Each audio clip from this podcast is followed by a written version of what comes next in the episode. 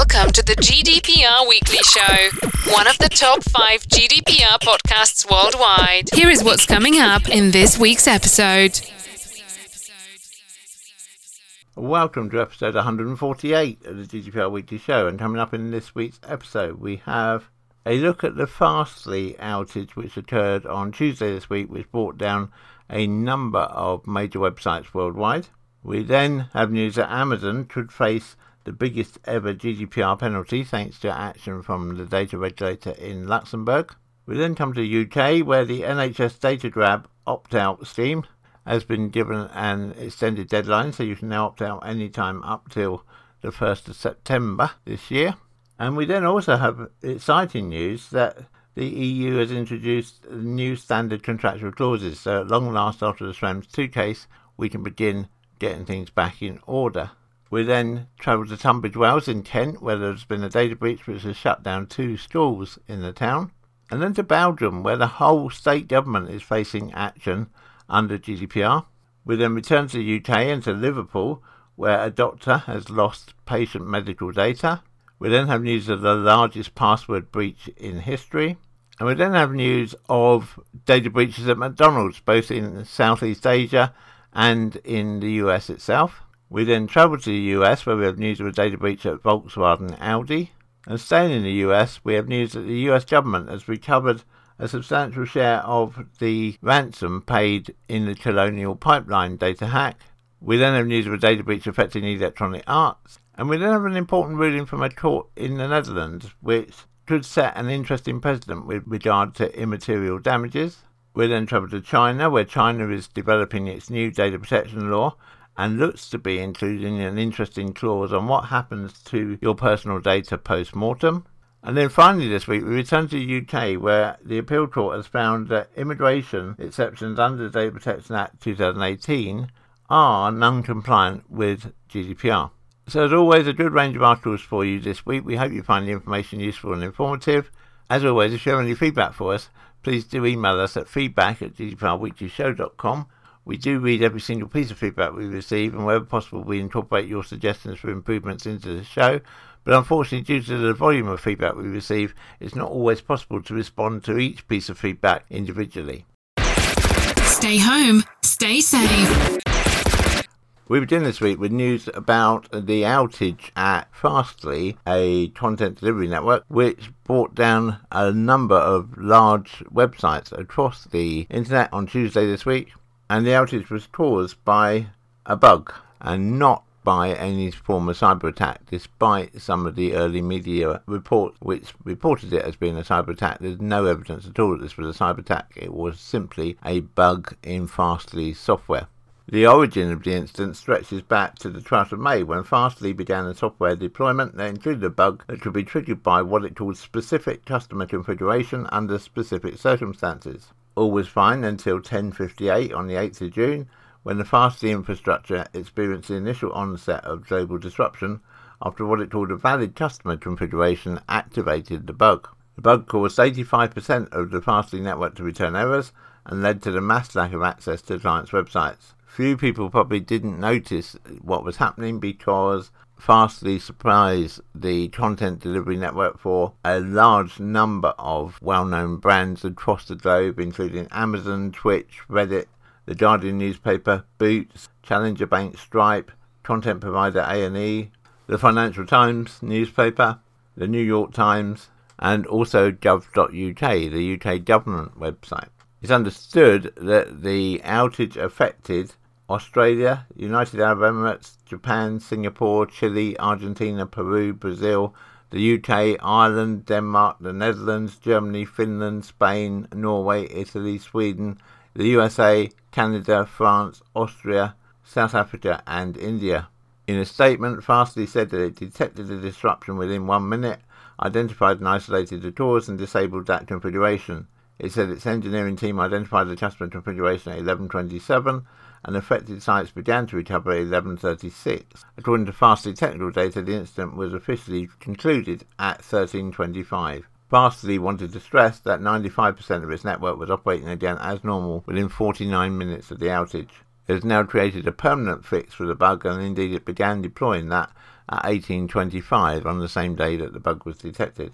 Commenting on the outage, Fastly Senior Vice President of Engineering and Infrastructure, Nick Rockwell, said the outage was broad and severe, and that Fastly was truly sorry for the impact to our customers and to everyone who relies on them. Fastly says it's now carried out a post-mortem into what happened and identified measures it can take to stop this happening again.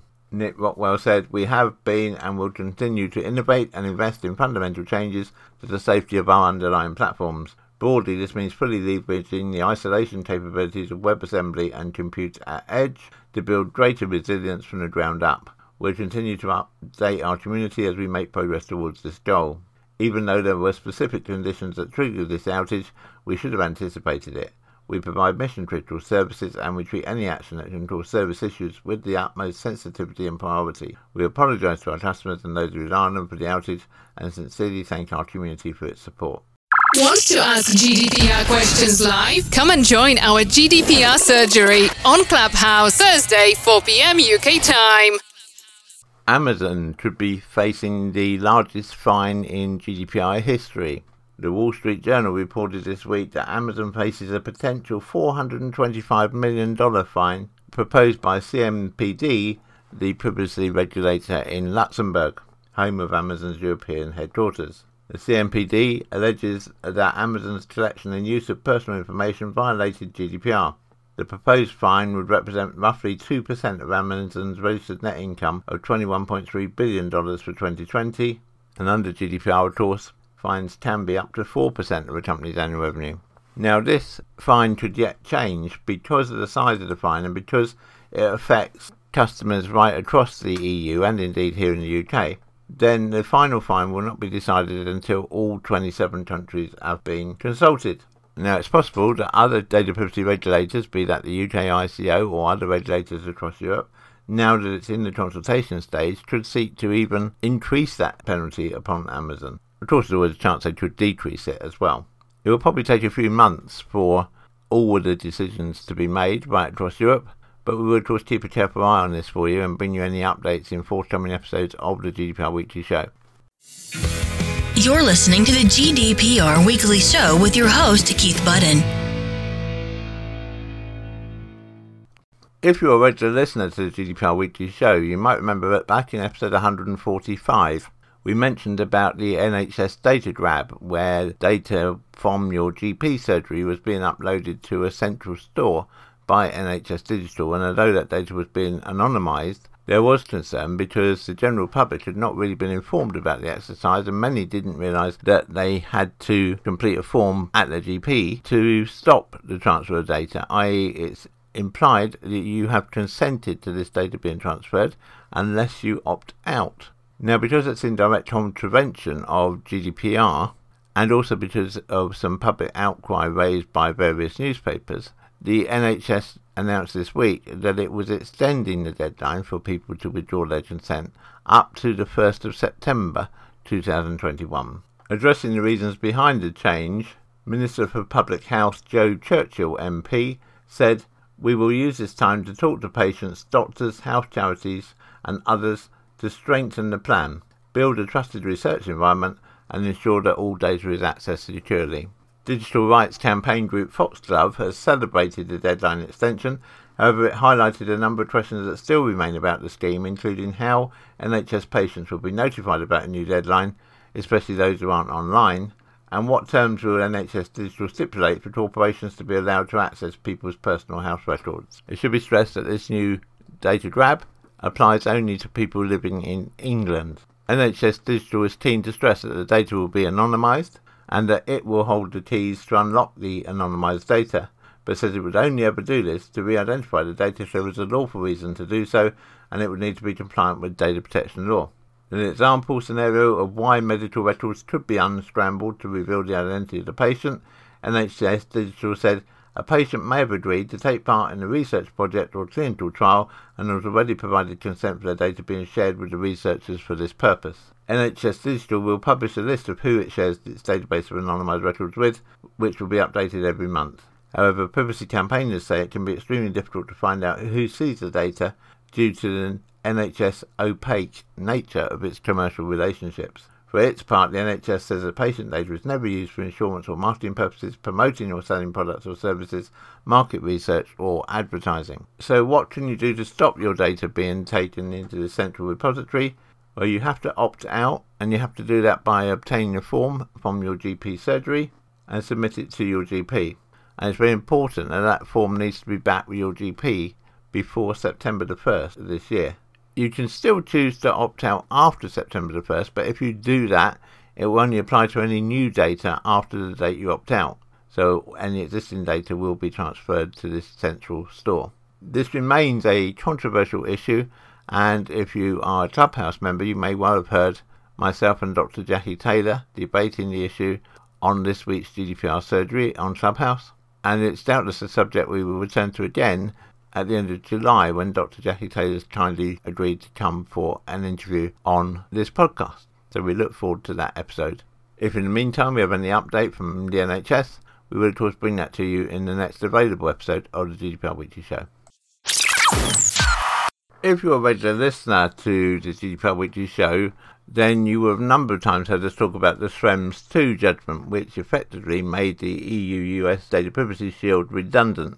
Now, we first brought news of that to you way back in episode one hundred, and it's taken all this time for the E U to release new standard contractual clauses. That finally happened this week, which is great news, and so we have some important dates now in that the new standard contractual clauses must be used in any contracts which are being signed up after the twenty-seventh of June. two thousand twenty-one, so just fourteen days away as we're broadcasting this. You can still carry on using contracts with the old standard contractual clauses at the moment, but you must put steps in place to phase them out, because it's not going to be an overnight thing to do. And all contracts must include the new standard contractual clauses by the twenty-seventh of December twenty twenty-two. Now, that might seem like a long time away, but putting these new clauses into a contract is not going to be a five-minute exercise, because there are a number of things which need to happen, as well as simply putting the wording into contracts. So to look at ten main takeaways from the new standard contractual clauses, and don't worry, we will be returning to this topic several times in forthcoming episodes of the G D P R Weekly Show. It's just not possible to cover everything off in one episode, because we'd have to devote the whole episode to that item. The first is that the new standard contractual clauses are more than just an update of the previous standard contractual clauses. They, in effect, are an entirely new data transfer set of rules. The second is that, as we say, there is a eighteen months transition period, but that will soon go. And bear in mind that if you don't change these clauses before December the twenty-seventh, twenty twenty-two, then you risk a penalty for illegal transfers of personal data outside of the European Union. One thing which I think many of us will welcome is that the new standard contractual clauses are based on a multifunctional modular approach rather than just one big chunk of documentation. So you can pick the bits which apply to your situation. So whether you are sending the data overseas because you're the data processor and the other party is the data controller, or you're the data controller and the other party is the data processor, or indeed, you're a data controller and the other party is a joint data controller. The other allowance under the new standard contractual clause is that it allows for more than one data controller and or data processor within the same contract. The fourth thing is that the new standard contractual clauses have a broader scope. The new standard contractual clauses are designed to provide appropriate safeguards within the meaning of Articles forty-six point one and two C of the G D P R for the transfer by a controller or processor of personal data processed subject to G D P R to a controller or sub-processor whose processing data is not subject to G D P R.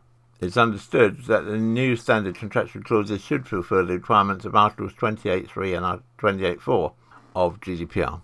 The fifth thing is that the new standard contractual clauses impose on data importers G D P R-like principles for processing personal data. Now, this is not such a major change from the previous standard contractual clauses, but nonetheless it has changed, so it's important to be put in place carefully. One significant change within this part of things is that the new standard contractual clauses allow the right for individuals who are data subjects who are affected by the contract to which these clauses are attached to request to see a copy of your standard contractual clauses and any relevant appendices that have been attached to the contract. The sixth major thing is that the new standard contractual clauses require data importers to adhere to data security standards that are higher than they were in the previous standard contractual clauses. Interestingly, the new standard contractual clauses also introduce a duty on the data importer or and or controller to notify the relevant supervisory authority and in some cases affected individuals of personal data breaches. The seventh thing is that the new standard contractual clauses include a redress and complaint handling procedure for individuals. If there is a dispute between an individual and one of the parties over compliance with the new standard contractual clauses, that party will have to use its best efforts to resolve the issue amicably and in a timely fashion. The eighth thing is that the new standard contractual clauses include specific obligations aimed at addressing the Central European Court's concerns in the Schrems two case. The ninth thing is that the new standard contractual clauses include stricter rules on onward data transfers, that is the data which you've transferred to a third party outside of the E U or the U K, who then transfers that data on to another subcontractor. And the final thing is that the new standard contractual clauses require annexes with more detailed information about the transfer.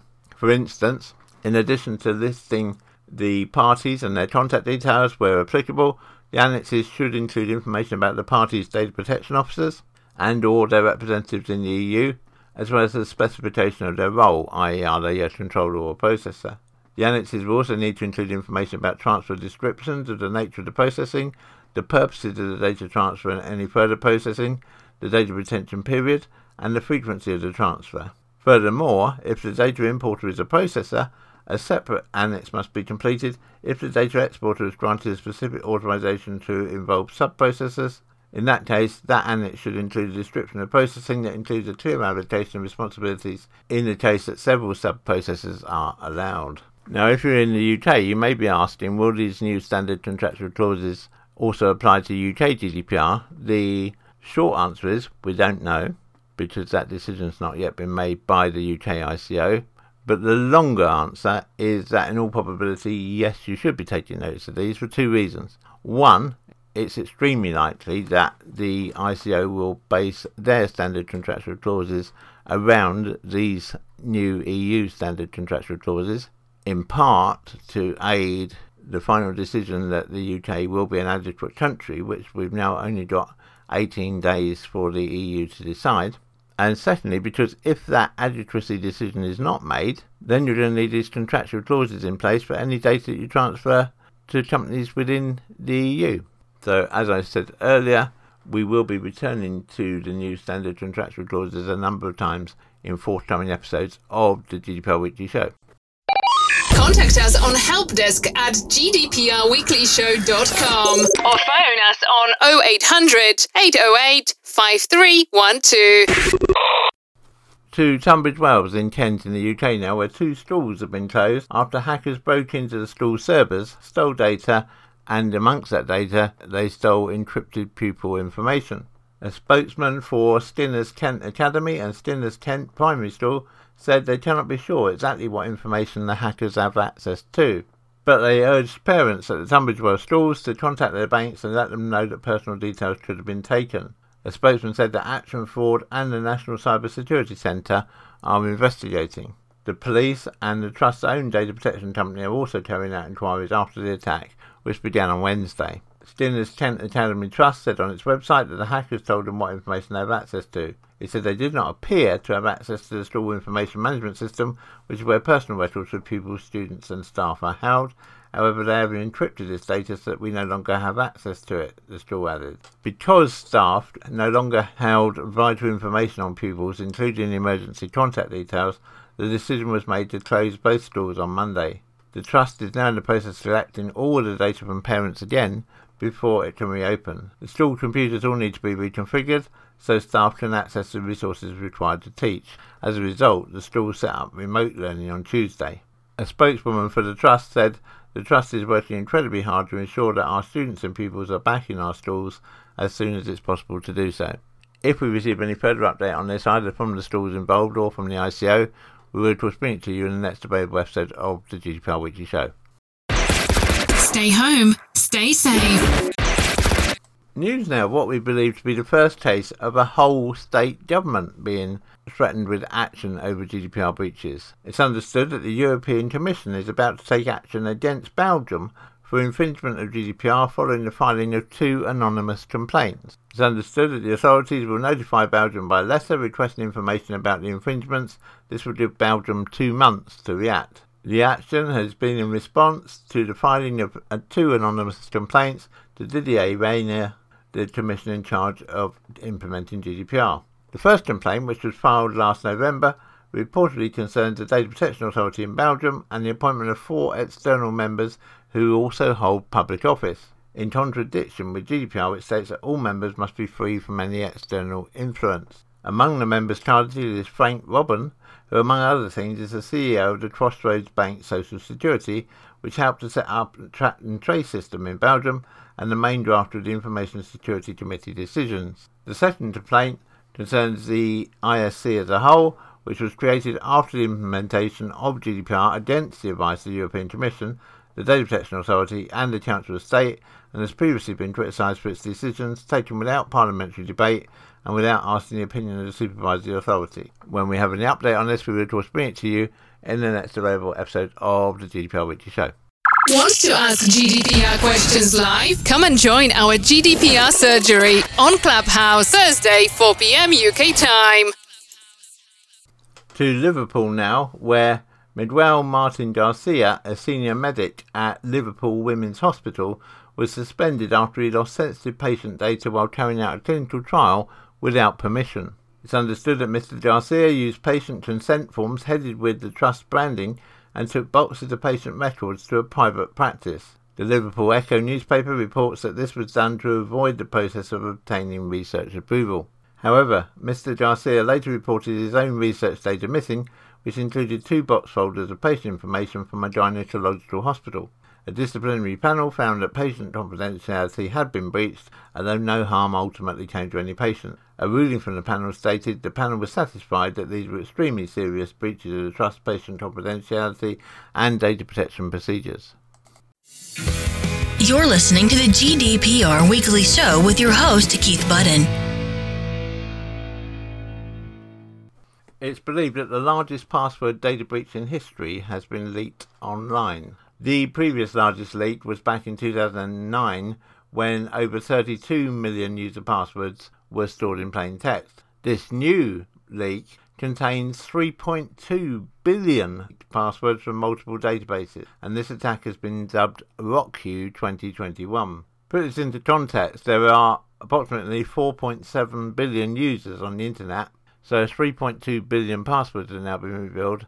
That's probably something like a seventy-five percent chance that your passwords are included amongst them. Therefore, it's recommended that you immediately check to see whether your passwords were affected by the leak, and if they were, then obviously it's time to change all your passwords.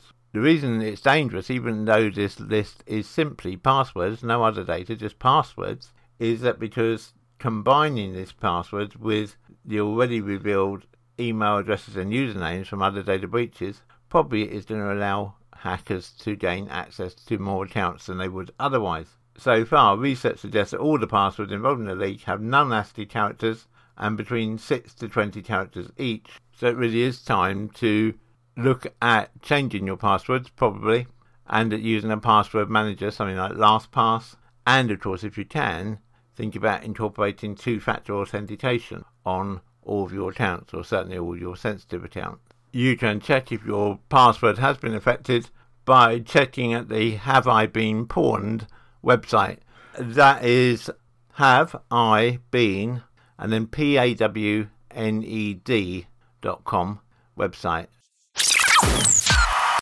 To South Korea and Taiwan now, where McDonald's is the latest company to be affected by a data breach. The burger chain said in a statement on Friday that an investigation revealed a small number of files were accessed, some of which had personal data.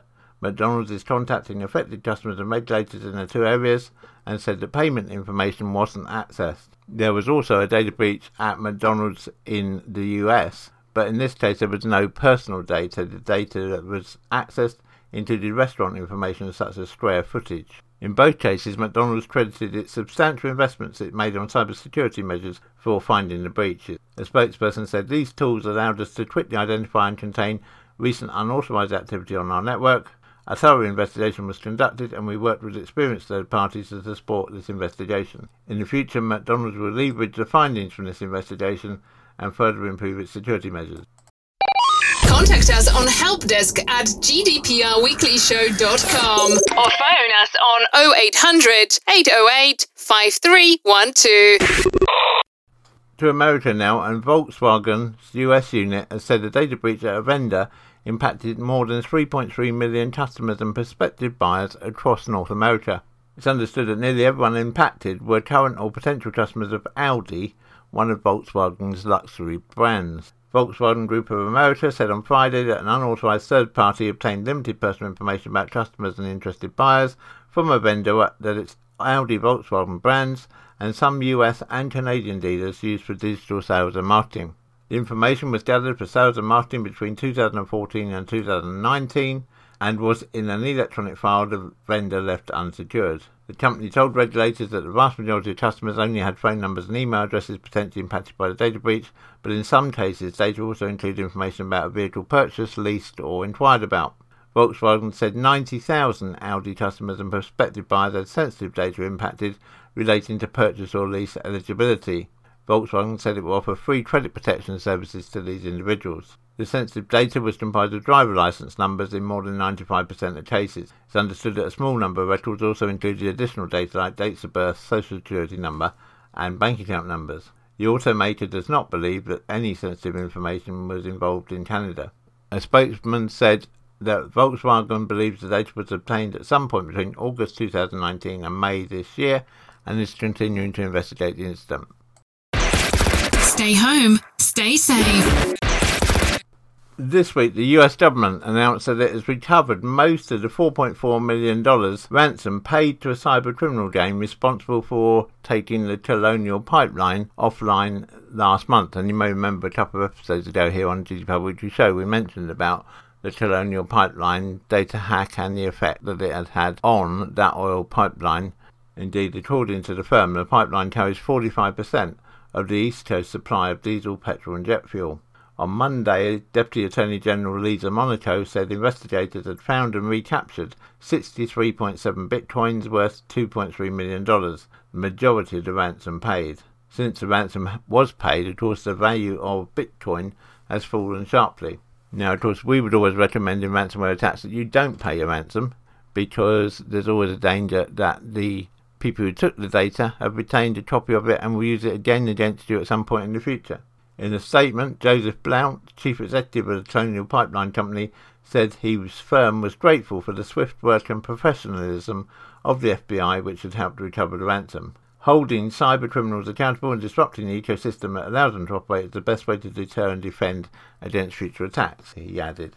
In a statement, the company said that after the attack in May, Colonial made a cryptocurrency payment, and in return the company received a decryption tool so it could unlock the systems compromised by the hackers. Mister Blount said he had authorised the payment on the seventh of May after discussions with experts who had previously dealt with Darkside. He said, "We didn't make that decision lightly but believed it was the right thing to do for the country." Mister Blount added that it would take months before some business systems were recovered and estimated the attack would ultimately cost the company tens of millions of dollars.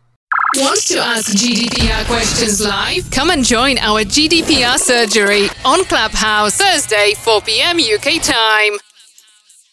It's understood from a report in Motherboard magazine that Electronic Arts has fallen victim to hackers who made away with the source code to FIFA twenty-one, the Frostbite engine, and other game development tools. The hackers are reportedly advertising that the data is for sale on hacking forums, but they're only considered offers from big-name members of the hacking community. While it's unlikely that other reputable developers would use Electronic Arts code on purpose, hackers being able to see the inner workings of a game or engine could help them craft cheats or cracks. It could also reveal secret projects and game ideas or developer comments that companies would rather not see make the light of day. In addition to Electronic Arts' own proprietary code and tools, the hackers claim they have Microsoft, Xbox and Sony S D Ks and A P I keys available for sale as well. An Electronic Arts spokesman confirmed that the hackers stole a limited amount of game source code and related tools, and said the hackers didn't have access to any player data. They also said that the company had improved its security following the hack and doesn't expect any impact on its games or business. Electronic Arts made clear that it's not a ransomware attack and that it is working with law enforcement to investigate the incident. You're listening to the G D P R Weekly Show with your host, Keith Budden. To the Netherlands now, and an important ruling in the Dutch courts to awarding damages to individuals impacted when businesses experience a data breach could have a bearing on the prevalence of data breach class action. A regional court in the Netherlands rejected claims for damages lodged in its property platform, Nedervon. Lawyers raised a claim for damages on behalf of an anonymous house hunter. The house hunter had been notified by Nedervon that their data may have been compromised following a hack on its computer systems in May twenty nineteen. The hacker was subsequently convicted of a criminal offence of computer hacking following a criminal investigation. The lawyers acting on behalf of the house hunter asked the Gelderland District Court to find Nedervon responsible for a breach to the right to privacy and the right to protection of personal data and all failings in relation to rules on data processing and data security under G D P R. They also asked the court to order Nedervon to pay the house hunter five hundred euros in damages. However, the court dismissed the claims. It found that the claims of damage and distress allegedly experienced by the house hunter following the hacking incident had not been substantiated. The court said, "The mere assertion that there has been talk of distress is insufficient if no substantiation is given showing that the plaintiff has suffered from this in concrete terms or how this distress has manifested itself with him. It has not become evident that the plaintiff, for instance, immediately after receiving the letter from Nedervon, asked questions or showed his concern in any other way. Other expressions of distress have also not been made or shown. Other than in the examples from case law mentioned by the plaintiff, in which compensation for immaterial damage has been awarded, it has not been shown that actual abuse was made of the data involved in the hack. On the contrary, it appears from a criminal judgment, as Nedervon also argues, that the hacker had not yet sold or transferred the personal data to third parties, while all data carriers that were seized will be drawn from circulation, so there's no chance the data would end up in the wrong hands," he said.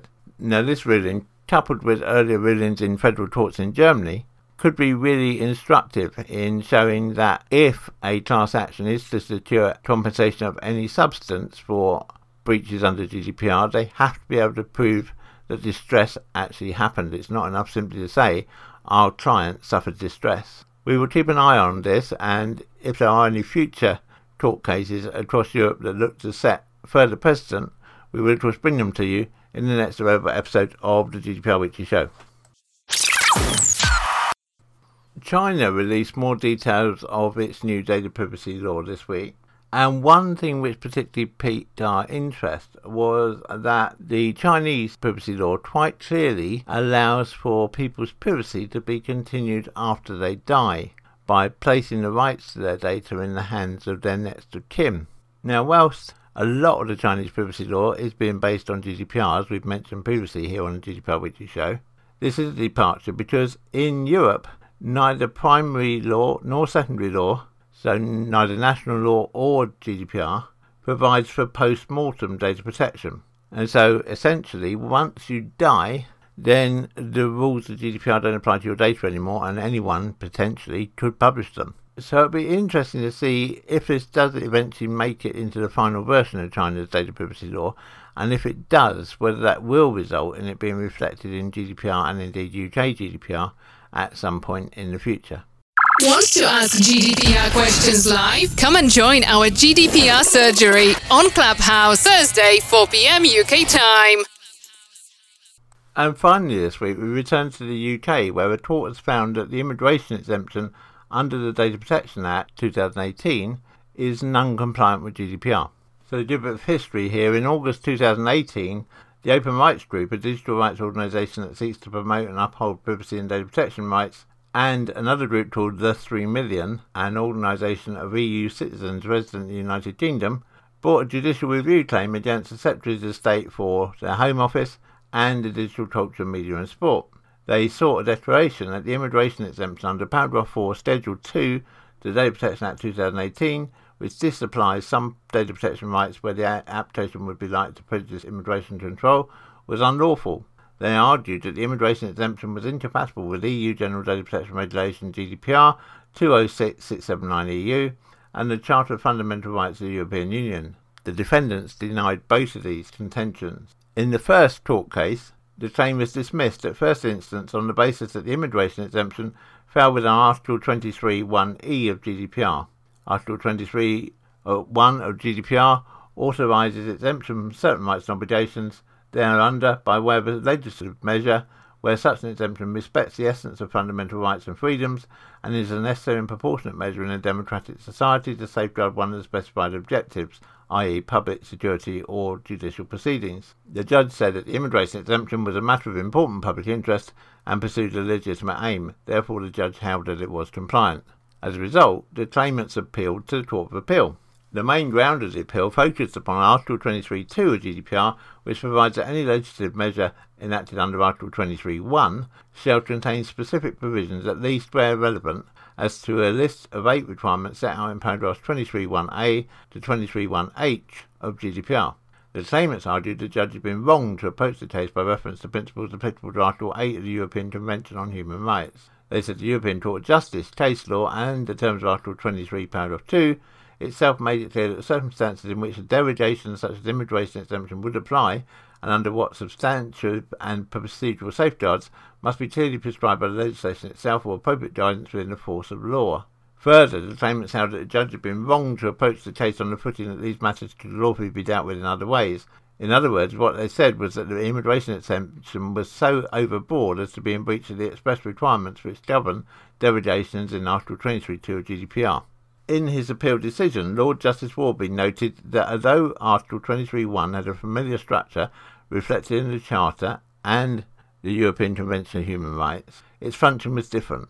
Whereas Article eight of the E C H R prescribes the conditions under which state interference with the right to respect for private and family life may be justified, Article twenty-three is a measure that permits the state to restrict the very scope of that right, including by removing it from the citizen altogether in specified circumstances. Further, Lord Justice Warby said, the language and structure of Article twenty-three point two are not familiar from the Charter or the E U Data Protection Directive nine five four six E C. On a natural reading of the words, Article twenty-three point two of G D P R particularises the requirements of Article twenty-three point one and sets out details of what a legislative measure must do if it is to comply with the requirements of Article twenty-three point one. Warby further held that language also clearly suggested that legislative measure must have some binding force. He said that E C J case law supported his findings on the language of G D P R.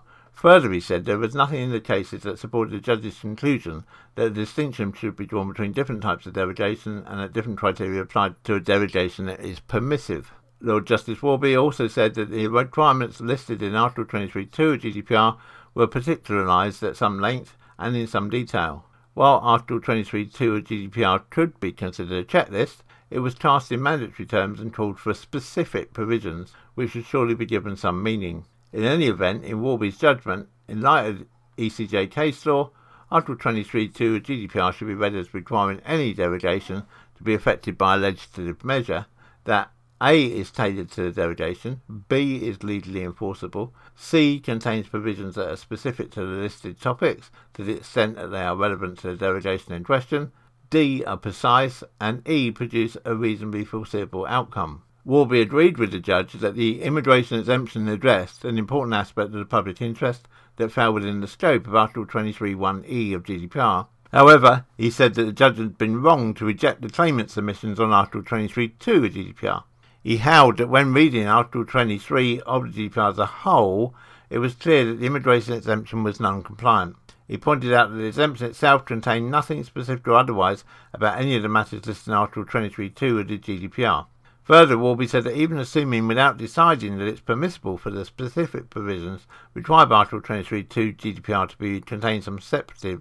Further, Warby said that even assuming without deciding that it's permissible for specific provisions required by Article twenty-three point two of G D P R to be contained in some separate legislative measure, there was no such measure. Warby concluded by saying that the appropriate remedy in case of incompatibility was a sensitive matter. He therefore deferred a decision on relief, inviting further submissions in light of his findings.